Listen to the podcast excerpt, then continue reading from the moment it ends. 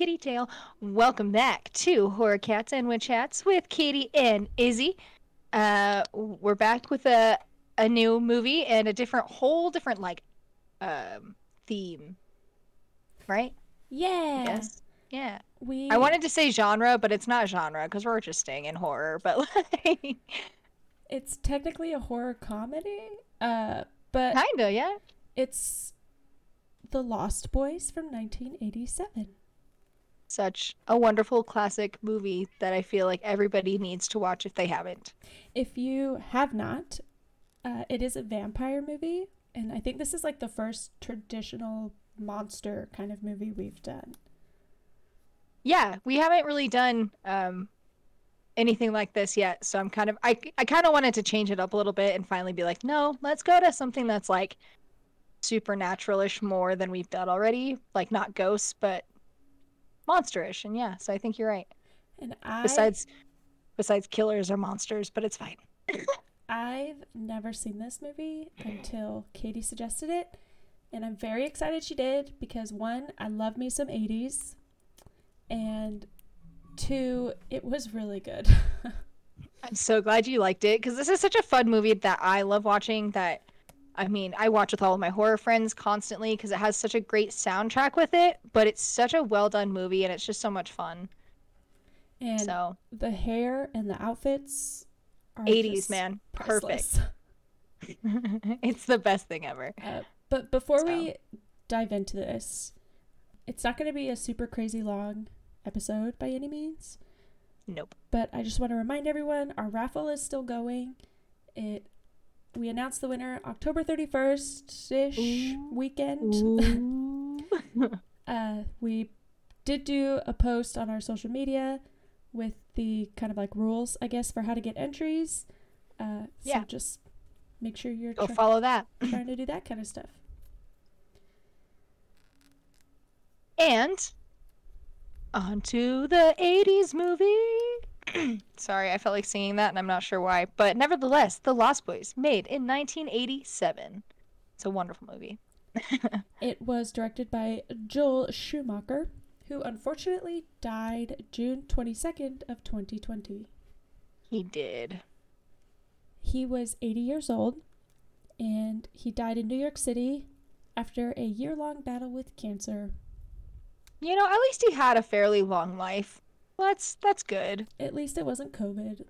Yeah. Yeah, that yeah, that's true. he is like kind of a one of a kind director, I would argue. Oh yeah, and he's done a lot of stuff. He did The Number 23 with Jim Carrey, hmm the 2004 Phantom of the Opera, which Katie and I are We've watched a hundred million times, and I've seen it live, and it's just beautiful. But anyways, we keep going. Uh, he did Phone Booth, Batman and Robin, with that's like the Arnold Schwarzenegger, George Clooney, Uma Thurman. so Doctor Ivy one. Freeze, Poison Ivy, uh, Yeah. yeah. Alicia Oh, yeah, Silverstone. that's- I love that one. It's one of my favorites for sure, and that's kind of one of the movies that made me fall in love with Poison Ivy as a character. So Who was the girlfriend in that movie? Uh, she plays Elektra. What the heck is her name?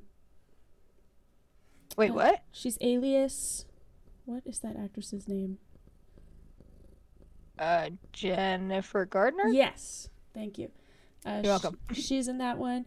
He. Uh, Oh shit, that's right. I forgot about that. yeah, Joel Schumacher has worked with like every A lot. major actor of that generation. He did a lot. Yeah, Uh, because he yeah he did the original Batman Forever with Val Kilmer and Tommy Lee Jones as Two Face and and Jim Carrey as the Riddler and then Nicole Kidman as the the love interest. That's a really good one too. I really like that movie Uh, too. he so I guess he was like an openly gay male director at that time, which wasn't a normal thing to do. Is this why he loved the bat nipples so much? That is part of the reason he introduced nipples to the costumes uh, in We Batman figured it Robin, out. which was very controversial, I guess. but It's He- still mentioned to this day. We talk about it on my radio show constantly. We're like, is it bat nipples? Because if it's bat nipples, we know who it is. uh, he well now you know. Now the next time you bring it up, you can be like, well, actually, he was I'm so excited. I don't even think Carrie knows that, and he's the geek on our thing, so this is exciting. I guess he was trying to like really lean into this uh fan idea that there was a like homosexual relationship between Batman and Robin.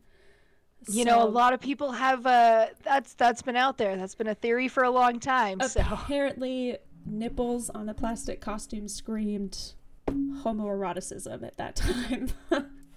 Ah. okay. that's so funny.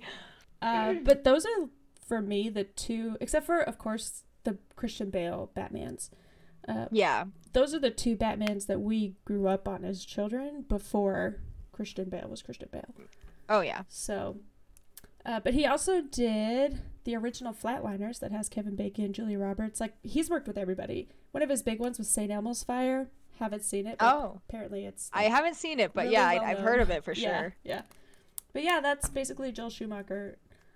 So he's a wonderful director, and he no wonder this movie is so good. Basically, okay, makes There's- sense. I mean, he's really good at picking projects and directing, but he can also be very triggered on set. I read some stories where he yelled, and I guess one of the actors in this one, um, I can't remember if it was the character who plays the guy who plays Michael or one of the other ones, but I guess he like wasn't getting the reaction he wanted from him, and they're all children, so there's like a lot of stress and restraint with what they can and can't do.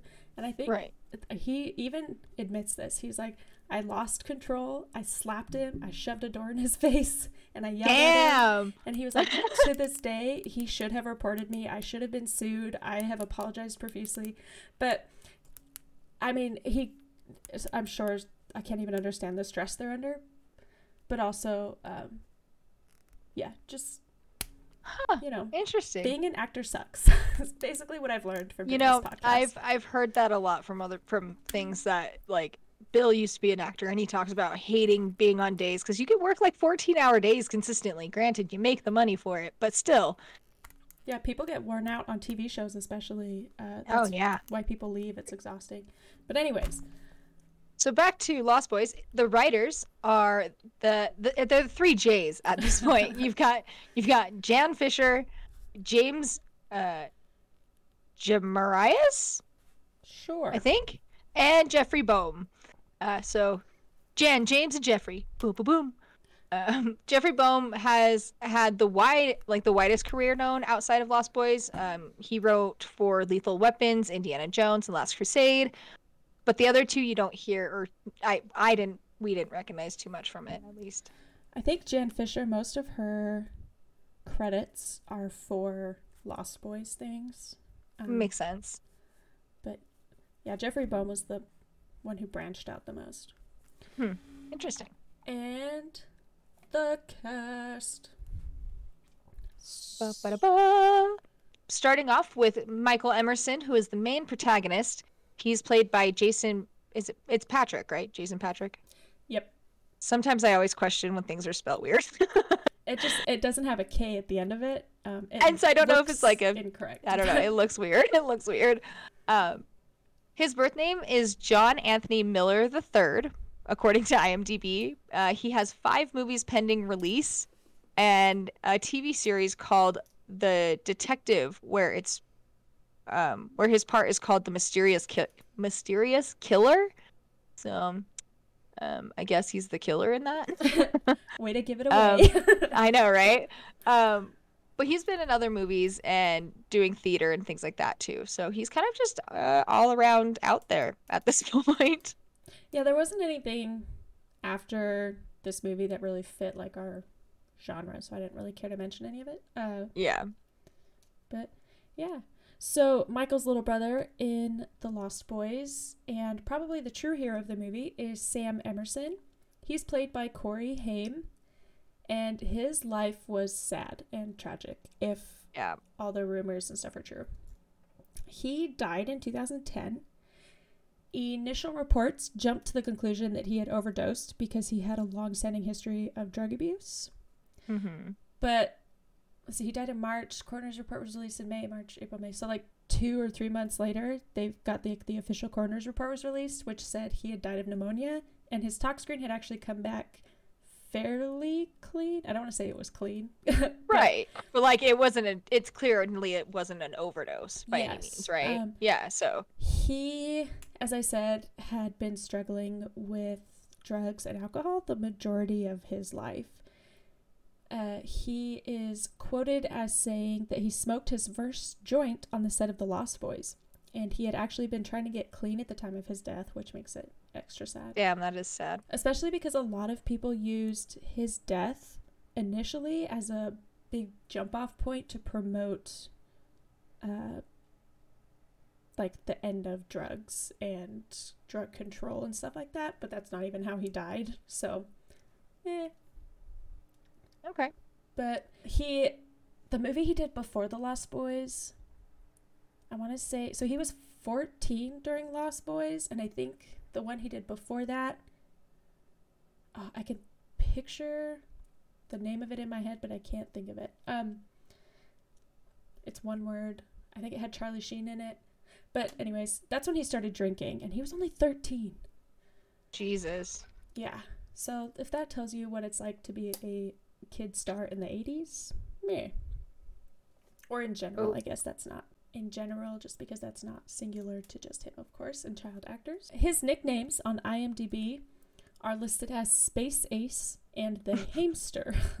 The hamster, what is up? That's so funny. I love it. I would add that would turn into hamster around my friends though, and it would just go downhill. All I was thinking was hamsters, so. Oh, okay, cool. So there you go.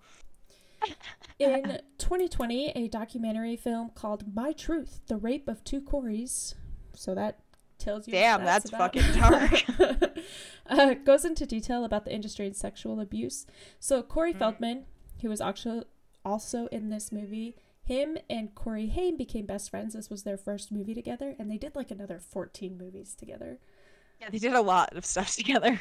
Uh, but Corey Feldman has been a longtime outspoken advocate raising awareness about sexual abuse in child actors, and that he was advocating way before like the Harvey Weinstein horror that really brought like the ugliness of the industry to light. Right. And he made his documentary and says that both Corys, I guess, were sexually abused by several men in the 80s. And it goes into like very dark, gruesome detail. Uh, but that, if that's true, uh, Haim never said that aloud to anyone that's reported it. This was all came out after his death, so like it's alleged, I guess. I'm not.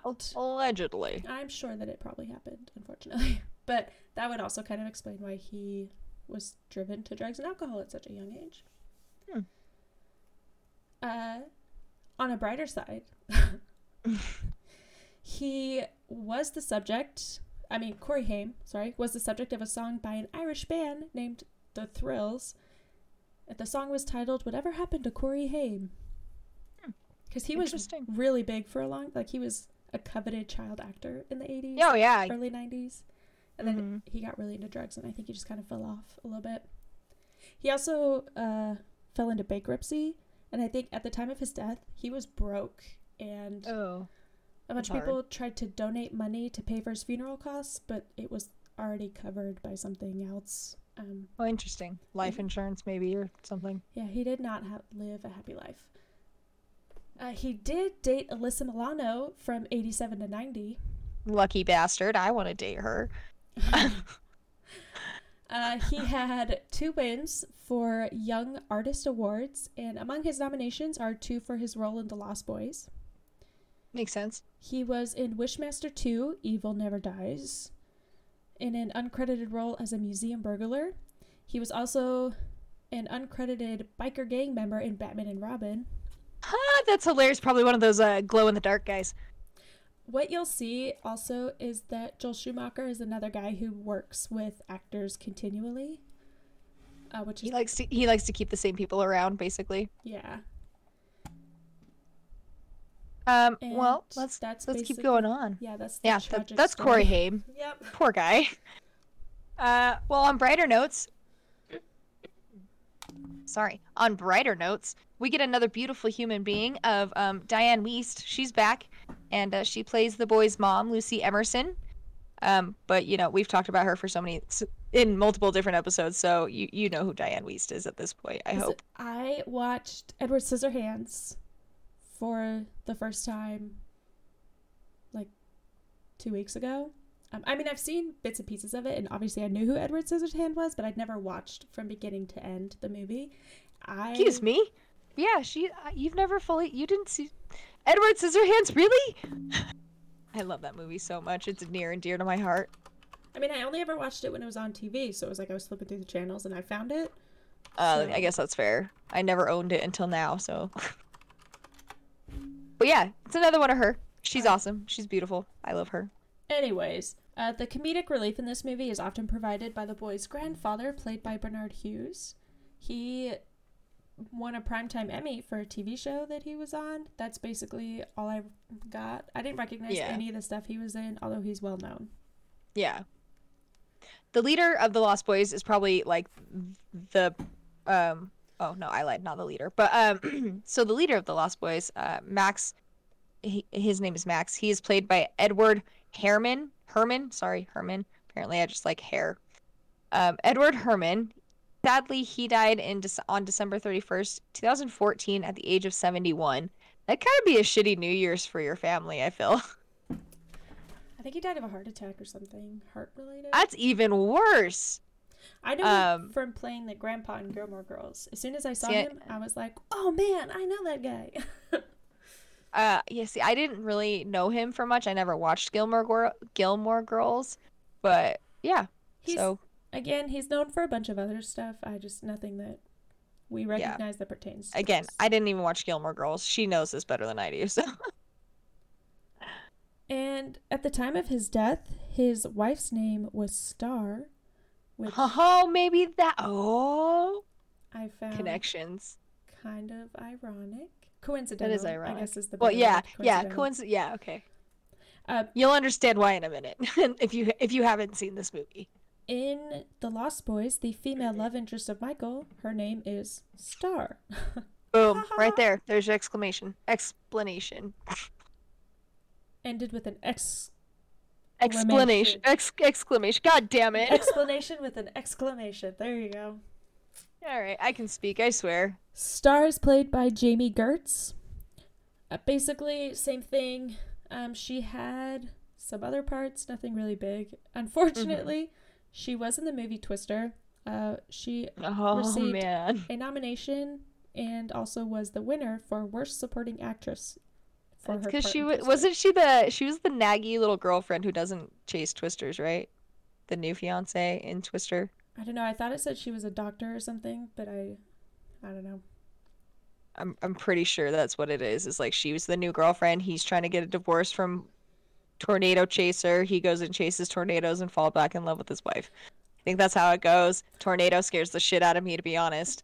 Um, I, I feel so bad when people get nominated or win things for like worst parts because yeah, that's rough. it's not even the way that they portrayed it; it's just how it was written, and you're like, maybe it Yeah. wasn't their fault.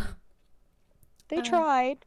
They did their best. And of course, the red herring leader of the Lost Boys, whose name is David, he is played by none other than Kiefer Sutherland, who is probably like the most known out of all this movie. Um, he's obviously been long in this in the in the uh, acting career. He's done. Um, he was in the Flatliners remake. He did the whole 24 series by Jack Bauer.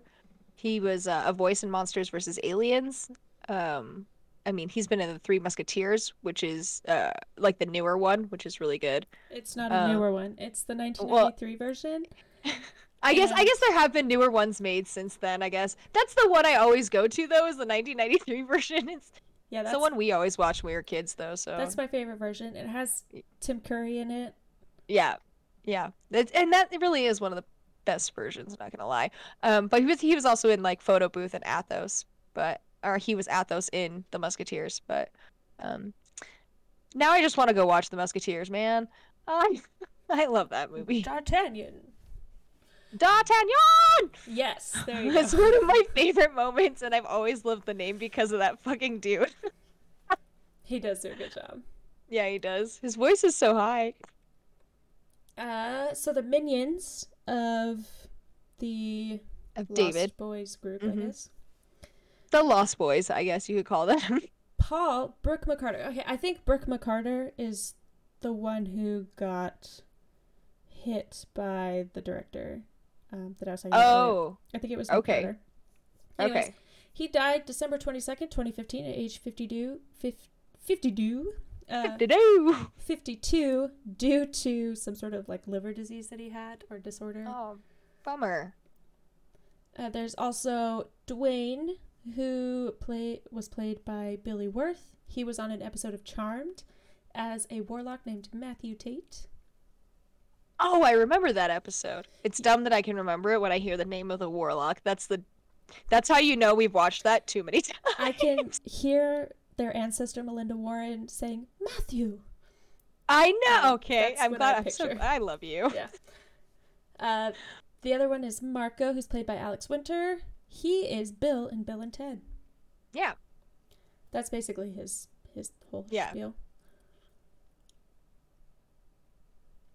And then there's Laddie, and he's the he's the little boy that's like half vampire. He's played by Chance Michael Corbett. Um. He's honestly like he's one of the creepier like vampire looking ones when he's a child because it's really creepy. Um. I thought for sure he was gonna be way older than he was because they've got him in like a Confederate coat, like a child-sized Confederate coat. Uh, Yeah. but he was on a milk carton as a missing boy, so clearly he. They were all fairly fresh vampires. I don't think any of them were that old. Yeah. Edgar Frog was one of the vampires slaying comic book children, um, or com- comic book store children, uh, who was played by Corey Feldman. They had announced uh, Goonies 2, in which he, uh, well, they have announced a Goonies 2, I guess, which he will be in since he was in the first one. Um, so know. we'll see how that goes. Yeah, I was gonna say. I haven't that. heard anything from that, so I think that's just another one of them trying to play off the nostalgia of a generation. Uh, I don't know how you More would th- continue that story. Yeah.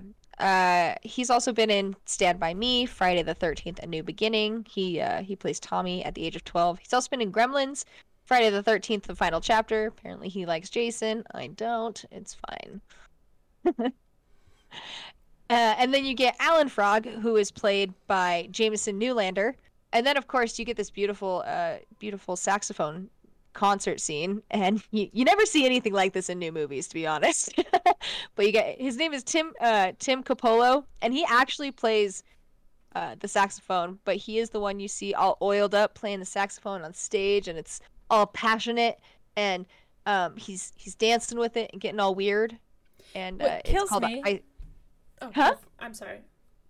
I was just gonna say it's it's called I Still Believe the song, but What kills me is it's like headbangers in the crowd, and he I know. looks like he's supposed to be this like major rocker, and then he like pulls out a saxophone. yeah, he's like he's super ripped and everything. Like he is he's Fabio basically. Like I that's how I compare him. Is like he looks somewhat like Fabio on like the covers of like the romantic novels. And he's just blowing this beautiful saxophone music. All these guys are having a great time and I would love to see that on stage, to be honest. it's 80s music basically, but It's beautiful. It's beautiful. I just yeah, I loved that it was they were like headbanging, and then he'd pull out a saxophone, and then he'd go Well, back. and like he but it was so good though. it was so a good, song. It's catchy. The soundtrack Yeah. for this film, as I was watching So this movie, I was like, "Holy shit, this is an amazing soundtrack." That's one of my biggest reasons why I was like, you need to watch this. It's too good. So, anyways, Oddly yeah. This enough- mo- Oh, you got this. I was gonna say, oddly enough, they did not get any awards for the soundtrack. I don't know if I don't know. Totally should have. could like, Totally should have. yeah. But they did have three wins in uh, awards, which included Best Horror Film, Best Young Actor in Horror Motion Picture, and Teenage Favorite Horror Drama Motion Picture, although it's a horror comedy kind of thing. In addition, they did have five nominations for other things, but I mean, they did win. Ween. They they won three things. But I've been up since 4 a.m. What do you want from me? it's a good movie. It was received pretty well when it came out. It's become a cult classic.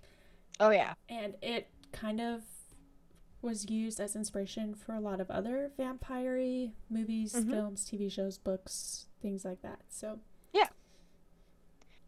it's good. He's good. So a very brief retelling because there's not a whole lot of detail required for this Mm-mm. movie.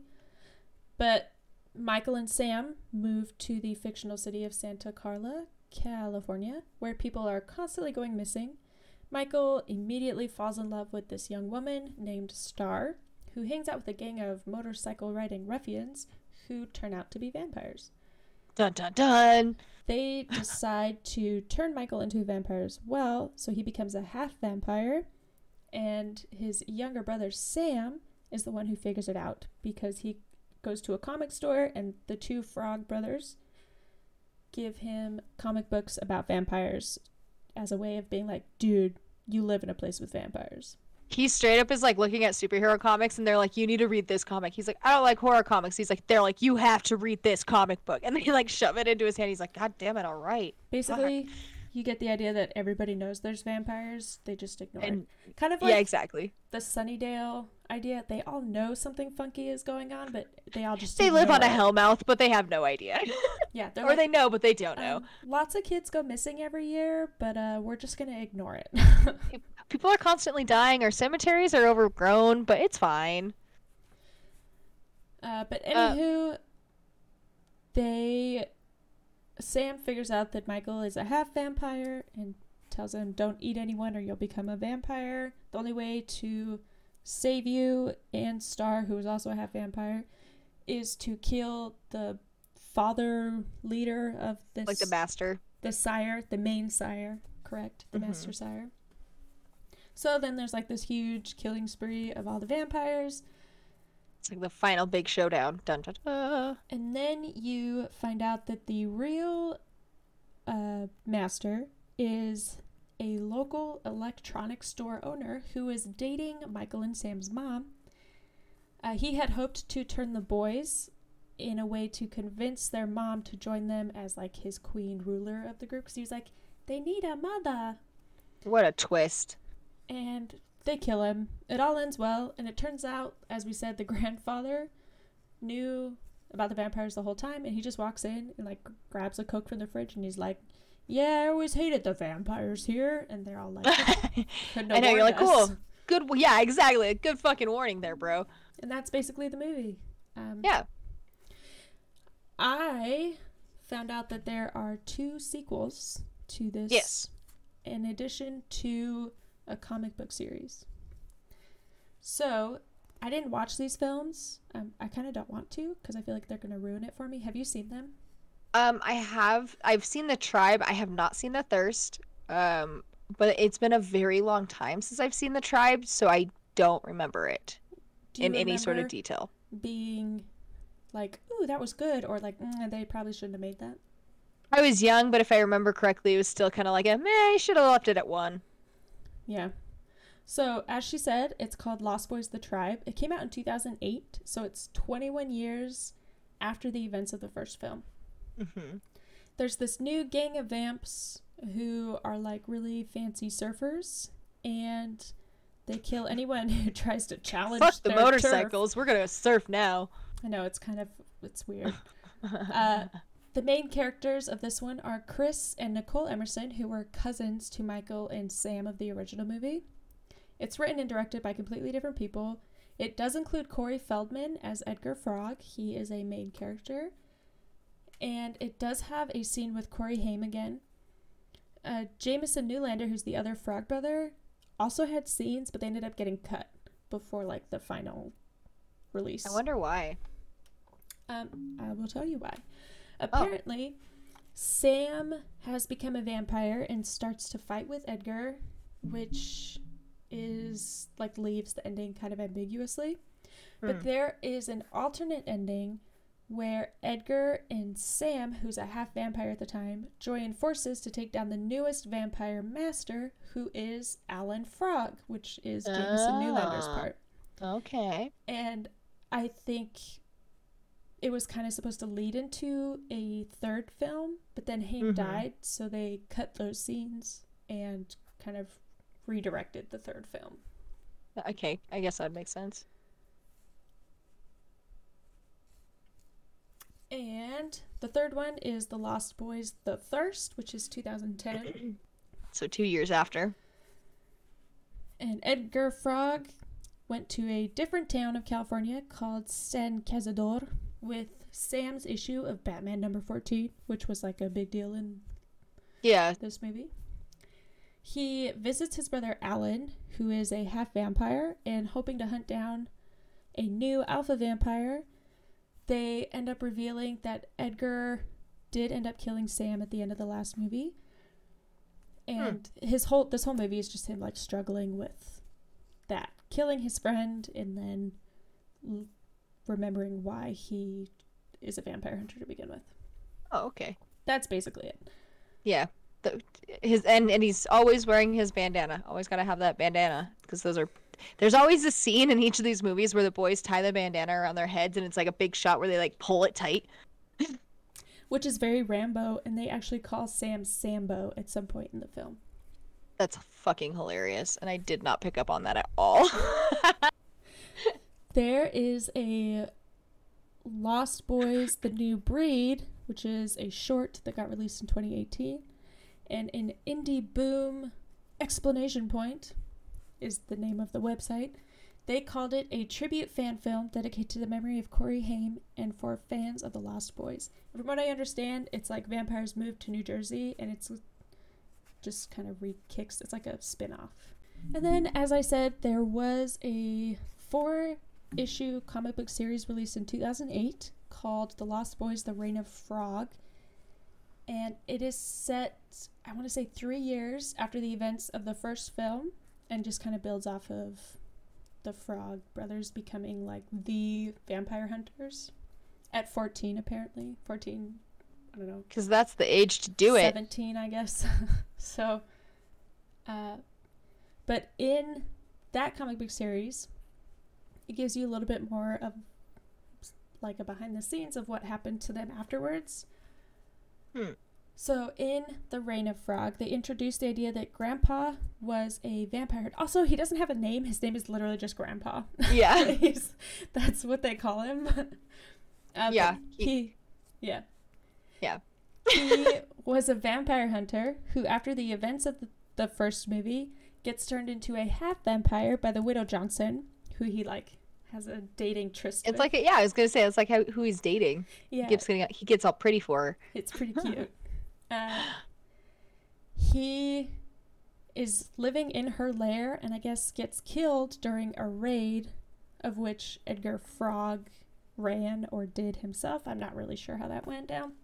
Hmm. But the idea is that this comic series is actually from Edgar's viewpoint. So, like at the end, it reveals that he is telling this story to another kid. And so the idea is that he might have exaggerated his story to seem cooler and that the grandpa never died. Uh, the other idea is that the grandpa actually did marry the widow and they moved away. And he asked Edgar to spread the story of his death as like a retirement safety net from vampire hunting so people wouldn't pursue him. Yeah, because you can you can't get out of the vampire hunting business unless you die, right? That's how it works. Basically. Uh, and then Sam returns three years after the events of the first film to help Frog Brothers fight a new threat uh, that is trying to hunt down Michael and Star, which is this is all part of the Reign Frog series. When Sam finds out about his grandfather's death in the widow Johnson's lair, uh, he gets driven insane and goes into an insane asylum. But Can I just say Rain of Frog is the funniest fucking name in the world? it's It's rain and frogs. That's all that's going on in my head right now. Hallelujah, It's rain It's and rain frogs. Frogs. Okay, sorry. Just my little two Ribbit. cents there. Now you're gonna have it in your head all day. It's raining vampires and frogs. That's an odd combination. We should get the fuck out of here.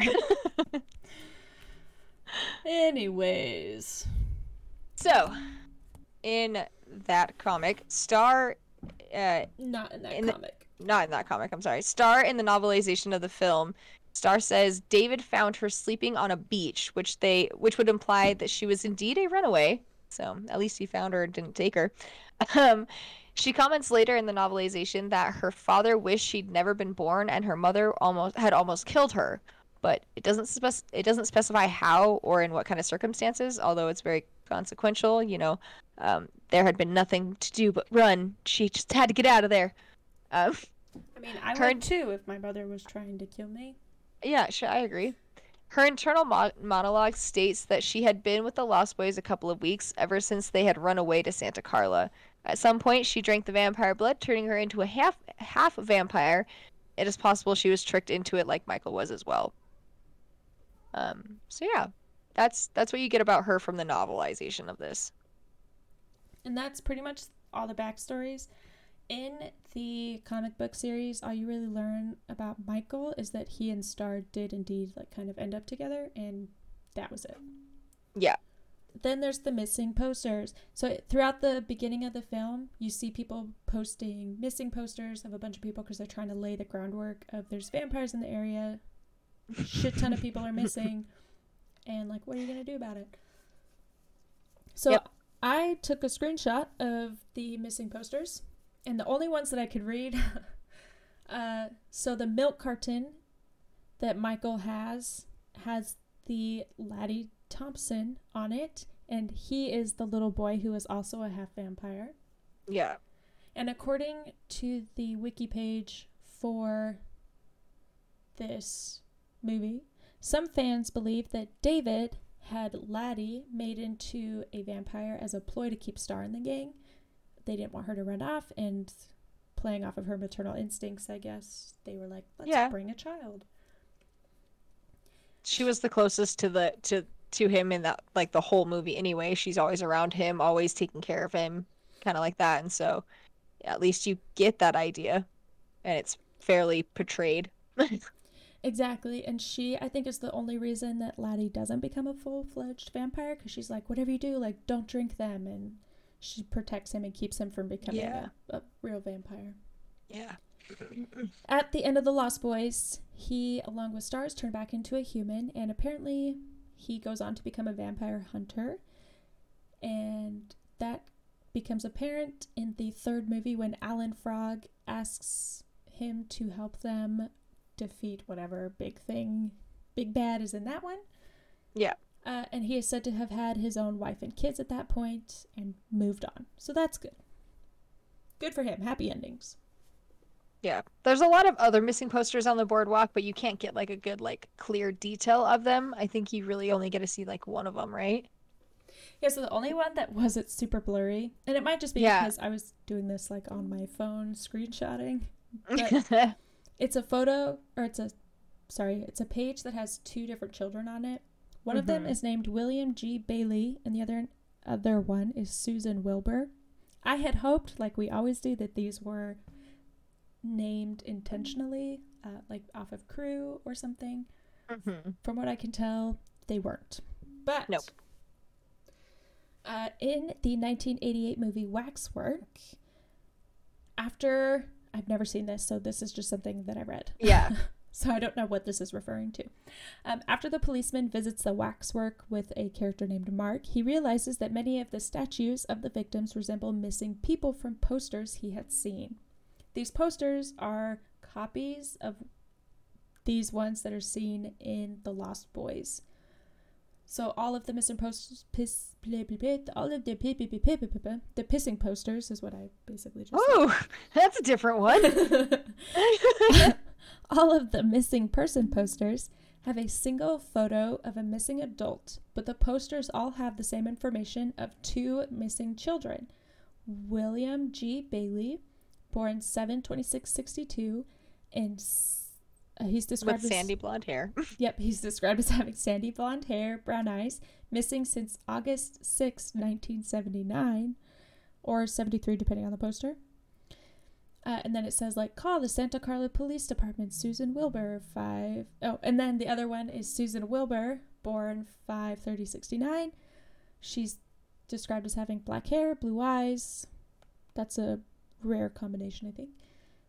Very This rare. Since February sixth, 1983. Hmm. Uh, so they reused those posters. I haven't seen them anywhere else. I couldn't find any other link to that. I guess they just created them. They were the just there show. at the time, and so the new the new director of the Waxworks movie was just like, "Yeah, fuck it, we'll use them." Uh, and then I think in that movie they try and play homage to some other ones, some other movies, but they aren't able to get the rights to some of them. So, like I said, I've never seen it, but I think the goal of that movie was to reference other horror films. Right. Uh, of the other posters, too blurry, couldn't read them. More children. There is a poster of the cop who goes missing at the very beginning. Um, af- hmm uh, I think his wife is probably posting it, so that's kind of so. sad. But Yeah. that's it. That's all I got for that. Boom. So, if you're curious about any of the comic books that are in the movie that they talk about, you don't get a lot of detail from the comic books. They're just like, you need to read this comic and you need to read this comic. Um, so they talk about destroy all vampires and vampires everywhere, which just seem to be props. So, you know, They do have Um, in the corner. It says um, the publishing company that now I can't. Oh, I'm sorry. I have the hiccups. Every time we record, I get the hiccups. I know. It's either you or me, man. It says the publisher on it, but now I can't remember the name of it, and I forgot to write it down. But it's a real comic book publishing company, but it has nothing to do with these comics. Like you said, they're Yeah. just props. People They're just props. remade the comic books because I guess the prop was released online, and so people have made copies of it to sell.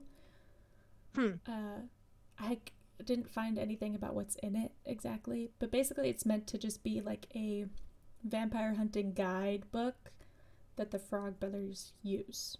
That makes sense. Um, they always also, also they always talk about the Batman 14 comic. That's the bigger one, the number 14 comic. Well, as World War II, World War II raged on, the book was published by DC in uh, October 10th, 1942, and post dated for January 1943. Um, it's not as rare as it seems, but it still may be worth roughly about five thousand dollars. So Which I take that money. Yeah, it's not nearly as much as they make it sound like in the movie, but No, yeah, they make it sound like it's super, super, super rare and expensive, but like, I mean, I'd still take five thousand dollars in a heartbeat. So, I want to say it's like a five or six comic series. Um, but it does include Batman and Robin fighting Nazis, of course, yeah, stuff like that. Yeah. It's just funny because Joel Schumacher references Batman heavily in this movie and then goes and he's the one that directs the two. direct some Batman movies. So he was I think he likes Batman. Yeah, he was clearly already a fan. he was laying Yeah. groundwork. Oh yeah, and So- the vampires, man. Yeah, so we're not going to go heavy into the lore of vampires because I feel like there are other movies. Everybody knows. Everybody knows the lore or some of the lore, and there's just so much of it. I mean, So it's yeah. there's plenty that we could go into, but there's I- I just feel like there's other movies that are better suited to talk about the history of vampires, you know. I would agree. So we're only going to talk about what vampires are in this film series. And my first thought watching this movie was holy shit, these look just like the vampires in Buffy the Vampire Slayer. Also, another reason I told you to watch this movie is you would you would like the vampire look the same way I do. So It's got like that scrout, that scrunched brow and stuff. yeah, and the eyes Yeah, and stuff. Yeah. Yeah. Yep. See, I get it. I knew. I knew. So Joss Whedon, who is the director, producer, producer, I can't talk. Producer. Director, producer, okay. brain monster of Buffy the Vampire Slayer. He is quoted as saying that he did use this movie as like an inspiration and a reference, and that his Spike character is influenced by this movie, the characters in this movie. And if you know anything about me, you know that my man is Spike. I'm a Spike girl. She Izzy's an angel girl. Spike is beautiful, and I got to meet James Marsters, and I told him that I was in love with him since I was five years old, and he gave me the biggest hug, and it was probably one of the most gratifying moments of my life. I was thinking um, two things. One, I've decided that I am neither an angel or a Spike person Oh, because I think Buffy is just meant to be alone forever. That's just her. You know, I mean, like I would agree that agree with that. I'm just like I'm obs- I I was obsessed with Spike as a child. Like I was so madly in love with that man. neither one of them are good peoples. No. Um, two, I wonder if James Marsters watched this movie. I obviously he had seen it. It's a big movie, but I Yeah. wonder if he watched this movie with the intent of uh, copying. Trying to like pull some of the character idea and stuff. Yeah, yeah, their whole vibe going on. Yeah. God, now I just want to watch Spike Two, battle gonna- people. I'm gonna divert real quick because we're talking about okay. it. Uh, Okay. So the vampires in this movie too, I love them because there's so much character in them. I know. They're like they're funny. They're still like personable and they have character. Uh, what Mhm. you know? Personality. There you go. Thank you. Yeah, they have yeah. personality. Uh, they like joke around with Michael, but they're also like oddly welcoming, and I can yeah they're like they're like brotherly Yes. and it's it's very interesting to to look at it that way but it's really good. Like once they accept you you're like in you know? And the way that he's talking to him there's a part where he's hanging from the bottom of a train yeah. railway bridge thing and he's like being genuinely kind to him. David is being to michael who's a half vampire at this point he's being like dude it's okay. You can trust he's me. like just let go. It's Like, fine. You're gonna be okay. Um but it's he's like so sincere. And i know that yeah. the idea is that vampires really like they don't have a soul. They can't be you know whatever. But they just they do such a great job of making them actual characters and personality. You don't hate them completely. Like they're evil but you don't hate them. Much Right. like vampires and buffy they have personality and they grow on you even though you know they're evil. Yeah. so i loved that aspect. Because they don't really even have a lot in this movie but it comes across. So it's cool. Watch the movie. You'll get it. As we know vampires like to drink blood obviously. That's how they survive. And so in this movie um you become a half vampire or a ghoul by drinking vampire's blood. And uh you must kill to become a full a full vampire you actually see this in a couple of different um different series and movies with like uh, interview with the vampire or vampire diaries I think in Buffy, you have to be completely drained, right? And then buried. Yeah, you have to. Yeah, you have to die. They they like fully drain you, and then they put the and then they give you their blood, and that's when you come back. And then I think in that uh, True Blood, I think is what it's called, TV series, it's like way more complicated. Yeah, see, I they can also. I, I don't know. Jay didn't watch True Blood. I definitely didn't, and I could not tell you. It's been a long time, but yeah, it's like way more complicated. I don't know. But anyway, Yeah, um, there's like an explanation for this kind of a way in Interview with the Vampire as well. So like, if you want to go searching for it, which is a great movie anyway. do you know what the explanation is? Um, I don't know. The book does it better. Anne Rice. it's an Anne Rice book. Um, I don't know it off the top of my head. It's been a minute since I've actually watched the movie, but they do explain like how you become a vampire because of this reason, or uh, not this reason, but this way, kind of thing. And that's just how it's done. I think it was on a Buffy Facebook page I follow.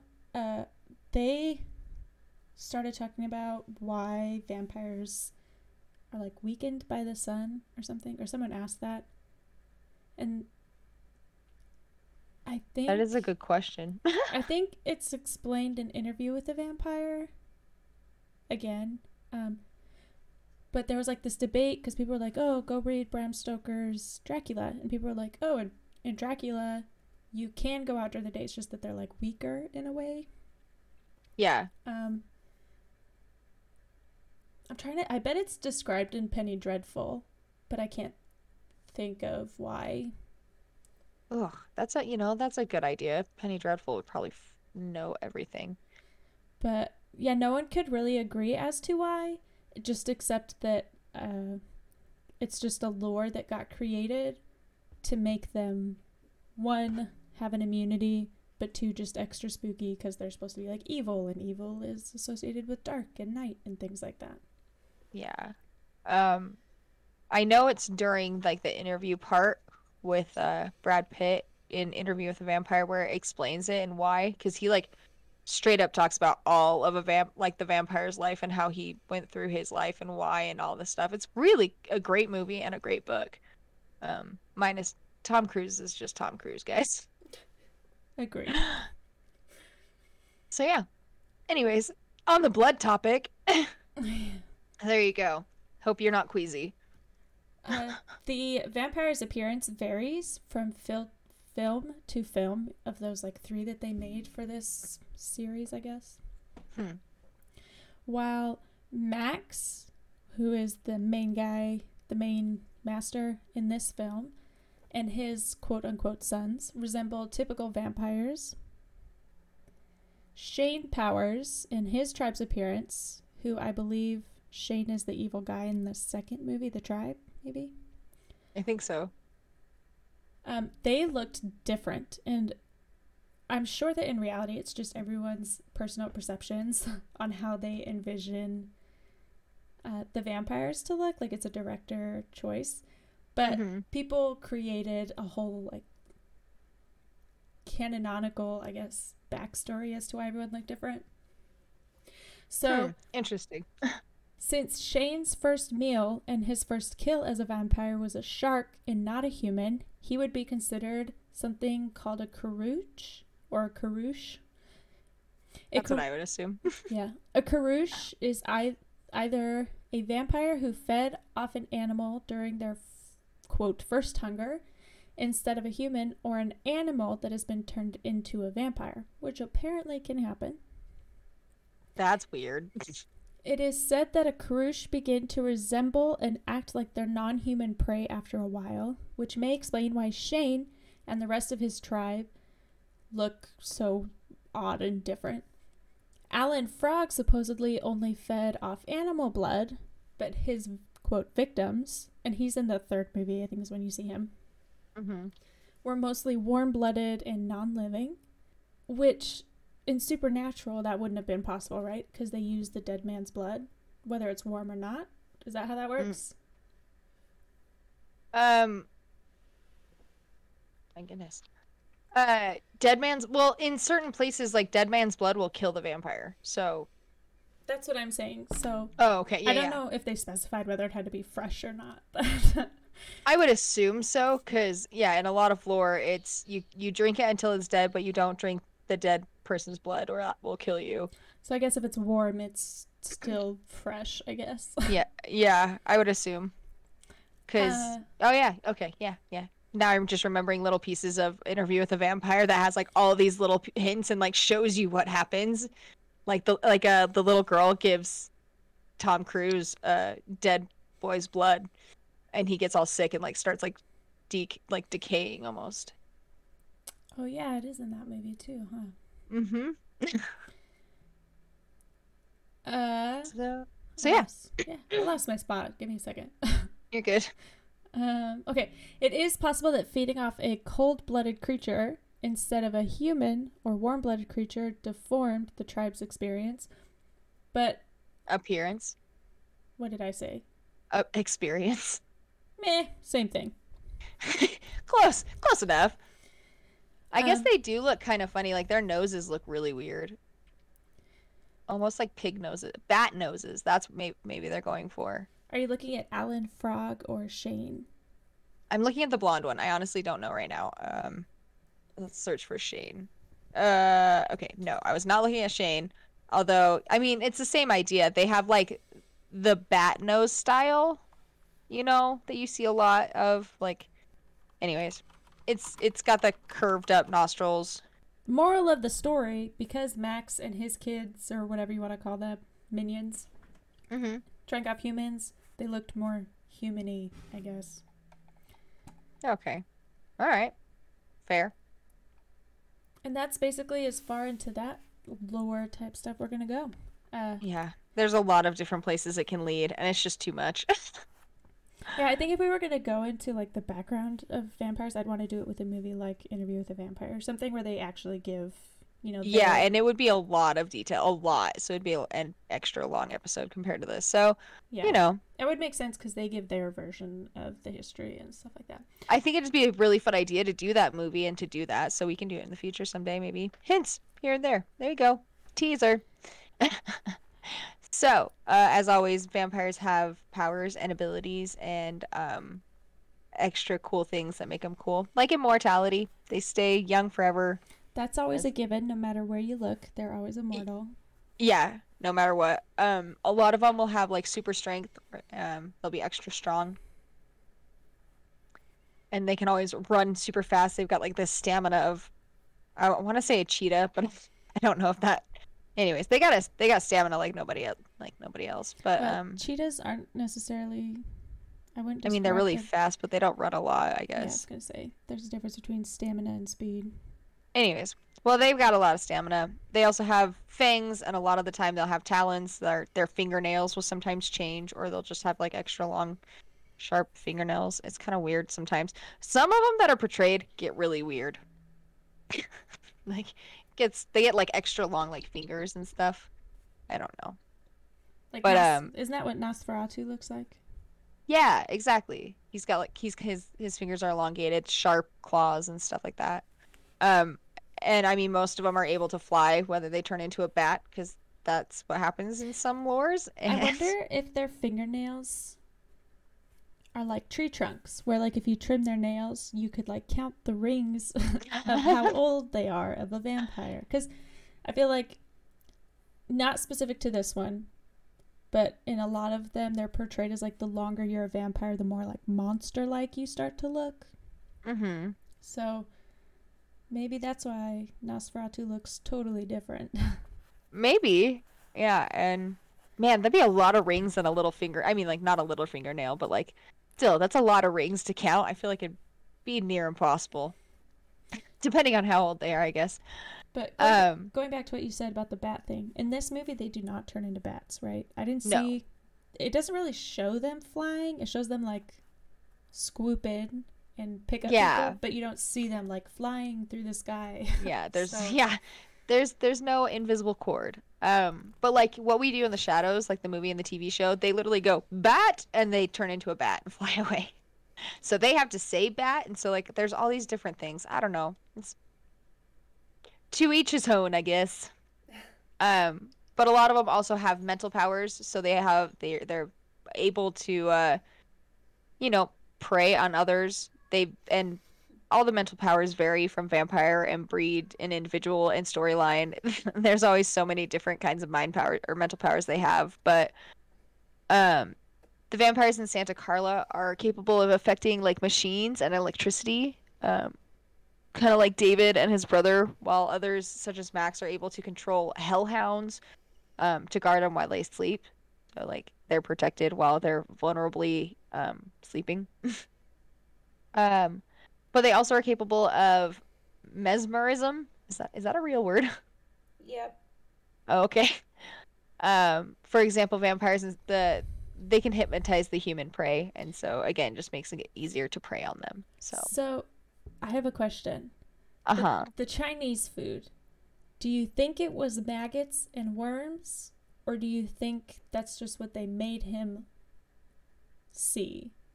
They totally just made him see that to play with his head, and then um,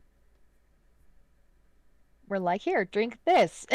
Because they were eating it. So I was like, maybe it really is maggots and worms, but they made him see that it was rice and noodles, and then they turned it back to the real thing just to fuck with him, and then made it look again like rice and worms.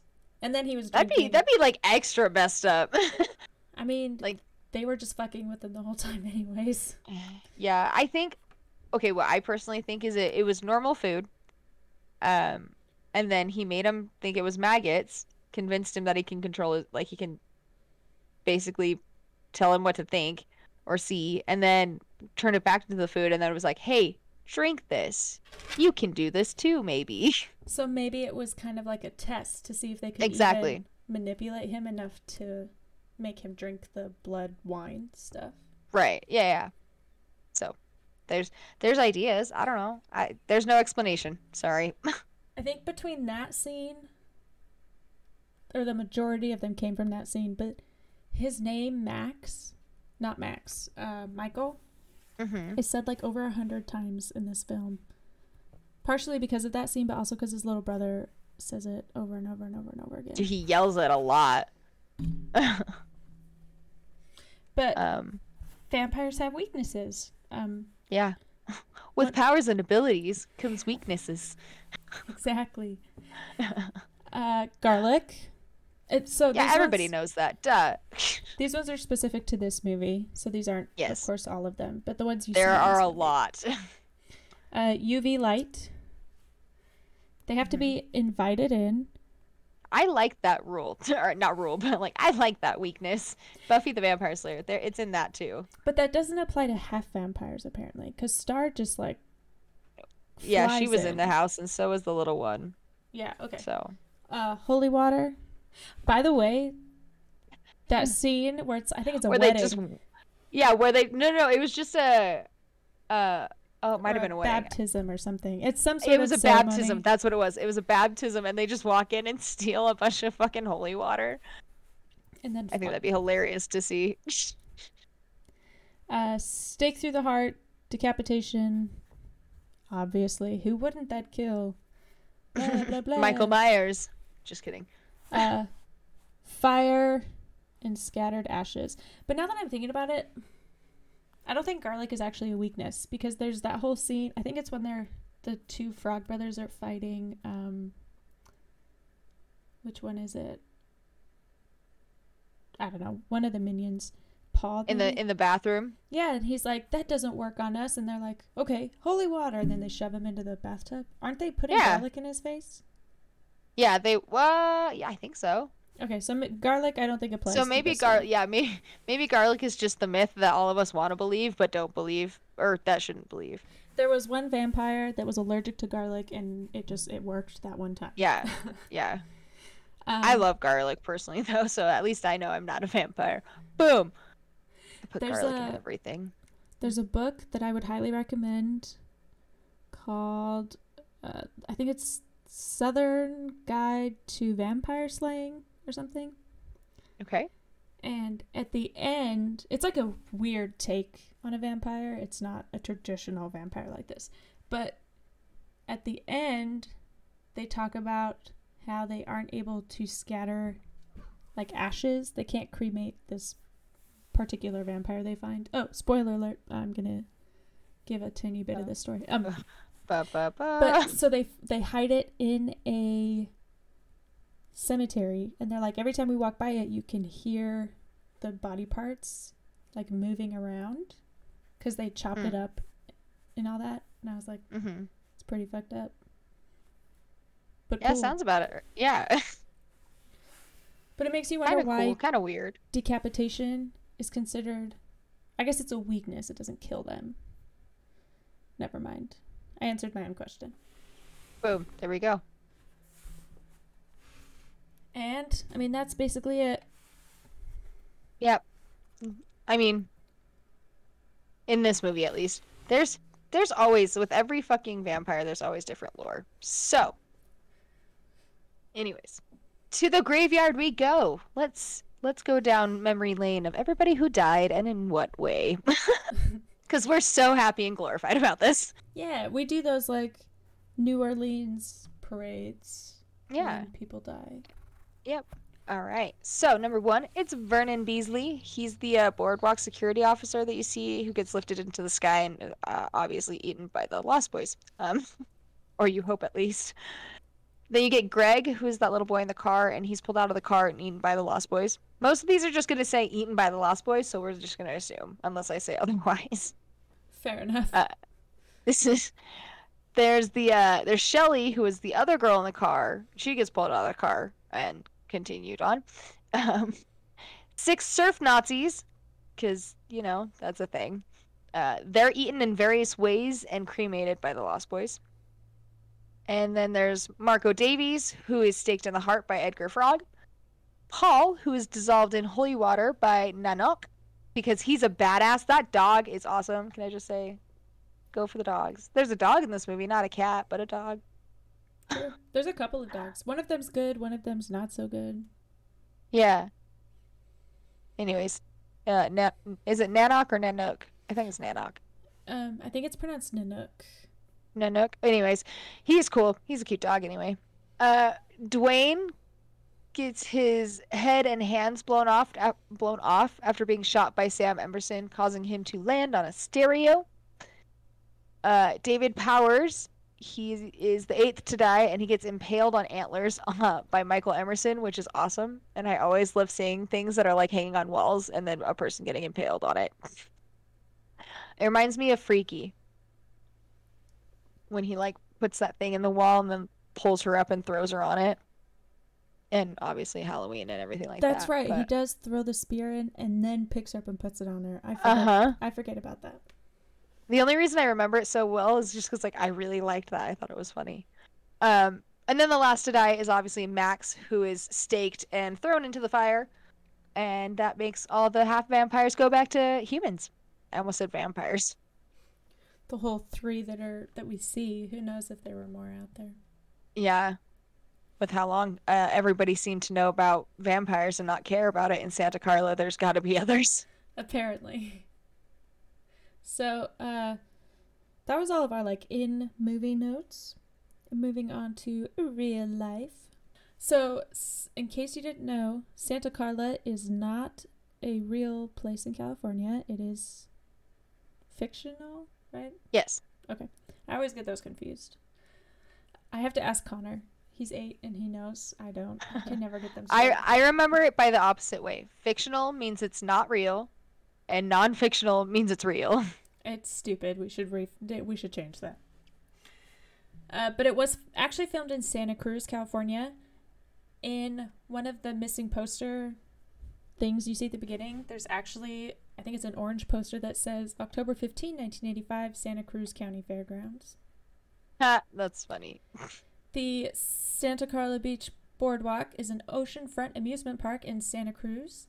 It is California's oldest surviving amusement park and one of two seaside parks on the west coast of the United States, with the other being the Santa Monica Pier, which I think is one of the more common ones in movies Yeah. that you see. Oh yeah, yeah. The roller coaster that you see in this film is called the Giant Dipper, and it first opened in 1924. Damn. Could not pay me to go on that. Nope. And the it char- reminds me of the white roller coaster. That thing is already scary enough. I know the wood ones are like extra Yeah. I don't know, extra. The carousel that you see at the beginning that the Lost Boys are romping through happily, I don't know. Mhm. It first opened in 1911 and you used to be able to snag I think they were wood rings at the time. And there's a thing in the middle that while you're going around you can try and throw these rings into it like a mouth. Uh, they Huh. still do that, but now they're like steel rings. Interesting. Some locations used in the film, such as the outside amphitheater where Timmy Cappello sang "I Still Believe."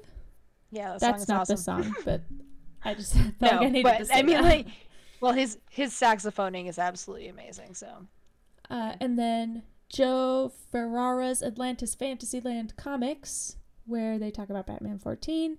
mm-hmm. They were unfortunately destroyed in the 1989 Loma Prieta earthquake.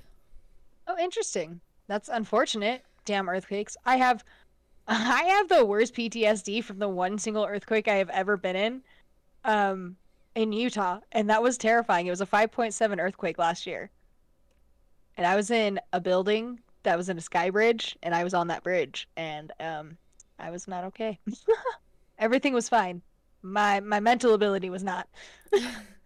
Yeah, I hope to never experience any natural disaster. There just there's no That- control, and I No, that's my that. biggest fear. Yeah, it, you can't do anything. There's no control. Like it sounded like a freight train was going through my building. All the lights shut off. Everything was shaking. Like I was so scared. Apparently, military bases are only built in tornado areas. Oh. And Oh, so we have a lot of like tornado warnings, which is never that's fun. horrifying. The movie the movie Twister scares the shit out of me. The flying cow, so scary. Yeah, there's just I- there's no control. Speaking of natural disasters, Uh, this film is said to be inspired by Peter Pan. How is that a natural disaster? I don't know. Someone's kids went missing. That would be a natural disaster. You know, that's true. That's fair. I do love Peter Pan and the Lost Boys. What do you know? They're called the Lost Boys. Um, that would only make sense with uh, Peter Pan and the Lost Boys. There's articles where it draws parallels between the characters and people from Peter Pan.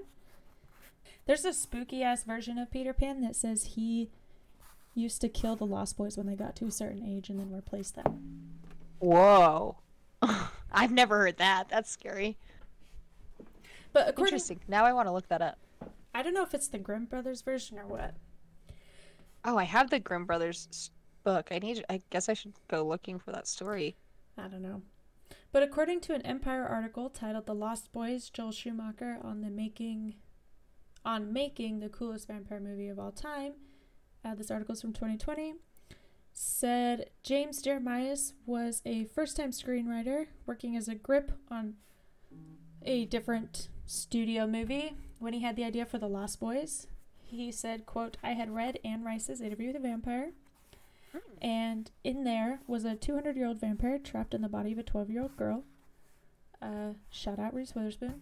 Nope, not Reese Witherspoon. Nope. Not Kirsten. Dunst. Yep, Kirsten Dunst. I don't know why I just said Reese Witherspoon. Rice. I I, love Kier. I love Kirsten Dunst. I had the name Rice in my head, and she's blonde. But anyway. Oh, that's fair. since Peter Pan had been one of the one of my all-time favorite stories, I thought, what is the reason Peter Pan came out at night and never grew up and could fly? Was because he was a vampire? Question mark. Oh. I'm pretty sure that's not it at all, but it's an idea that brought us this movie, so I won't complain. yeah, you know that's fair.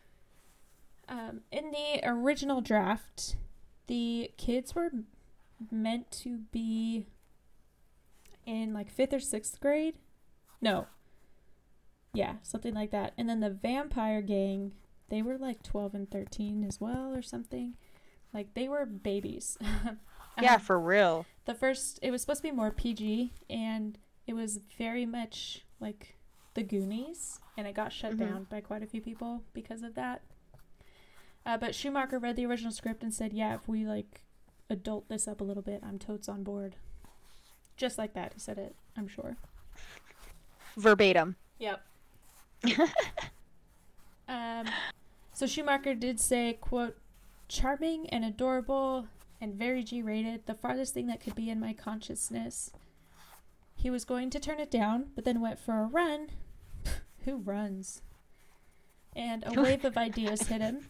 Instead of a cave, he thought that the vampires could live in an old Victorian hotel that had crumbled into the San Andreas Fault during the 1906 earthquake. So that's basically where that their little lair came from. And thus the Lost Boys as we know it today was born. Boom ba doom. Oh yeah, okay, I did. I wrote it down. Uh, the vampires were originally meant to be fifth or sixth graders, and the Frog Brothers were supposed to be like six or eight year old Cub Scouts. That's ridiculous.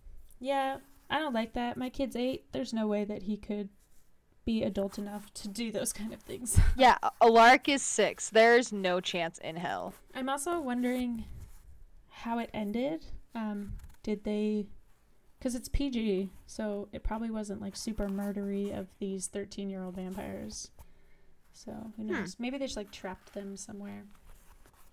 they just he's he's locked in a cave somewhere. They've made Buffy into children's books. I don't know if you know that. Oh my god, you're right. I forgot about that. Yeah, I try to forget about it. Uh, Kiefer Sutherland was only meant to wear black gloves when riding the motorbike.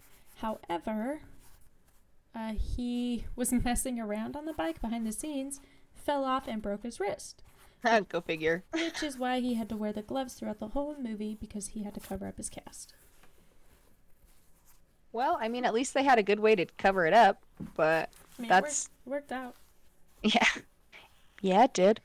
Last but not least, Schumacher had a few ideas for sequels before this 2008 version came out. Uh, that's the tribe. hmm According to an article on Screen Rant, we do love a good Screen Rant article around here. Originally, the concept was dubbed The Lost Boys The Beginning and was a prequel set in San Francisco in 1906, so basically explaining the San Yeah. Andreas fault thing. Centering on how David and his group became vampires. Hmm. Schumacher soon switched his idea and thought up The Lost Girls, which would star Drew Barrymore and Rosanna Arquette. Oh, interesting. Uh, and then none of them came to fruition, and we were given The Tribe. Yeah. Yeah. I would have much rather enjoyed a prequel, Yeah, that would have been really interesting. but that would have also only made the vampires 80 years old. Not like 200 years old or anything like that. Right. That is it. That's our movie. Boom. It's a good movie. I liked it, and I'm really, really glad you liked it. I did. Not gonna lie. So I love the hair and the clothes and the way they talk and the music. yeah, it's nice. Yeah, the music is wonderful. I can't get over it. It's still, I'm still surprised it didn't win anything for that. I mean, I don't know what soundtrack stuff is. Maybe it has to have like an original track on it or something. I don't know. Yeah, it can't be like something that. Okay, maybe. I don't know. I don't know what that goes. Hmm. Hmm. Things to look into. But just a reminder that you can get entries into our raffle by liking, subscribing, and following us on Instagram or Facebook at. Horror underscore cats underscore witch hats.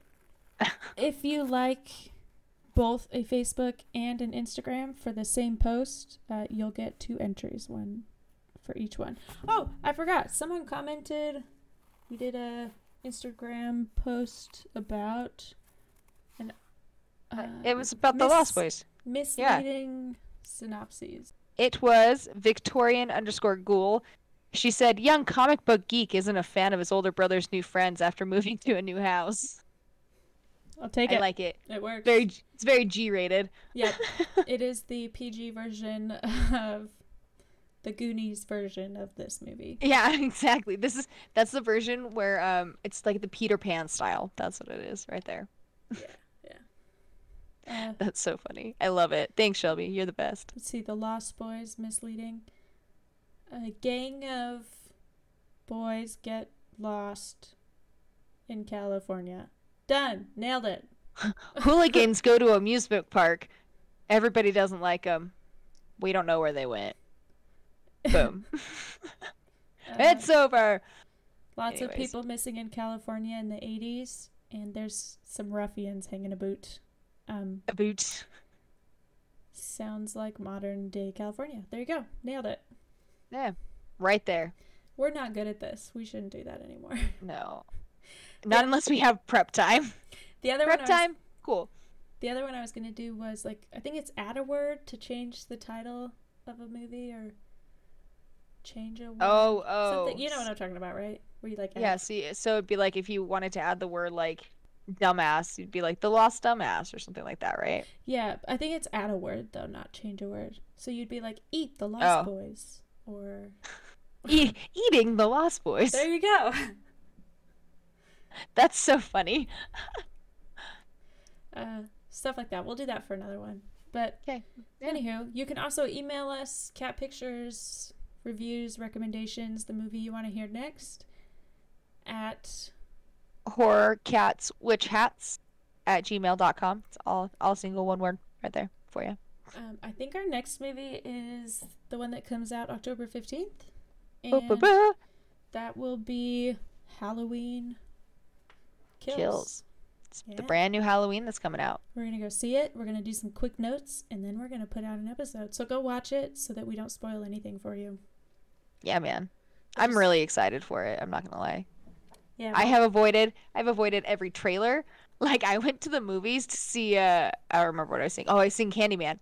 And it's a trailer, obviously, in the Candyman. So I sat there and I plugged my ears and I started like humming to myself and I probably annoyed the entire theater, but I didn't really care because I'm not ruining that movie for myself. Side note, uh, just because you talked about the Candyman, I did end up seeing that James Wan movie, Malignant. It's on HBO. It's so good. It's so weird.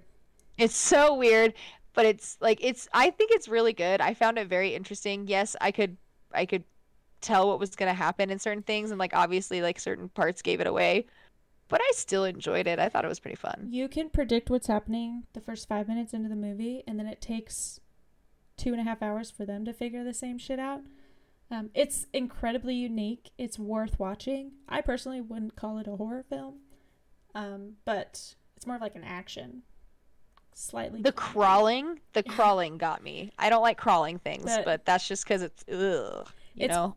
very different. I've never seen anything like it. So go see yeah. it. Um, unless you count Voldemort, but you'd have to see the movie to get that reference. That's so funny. And that's it. Yeah. Meow. My kitten is literally sitting on my armrest. Meow.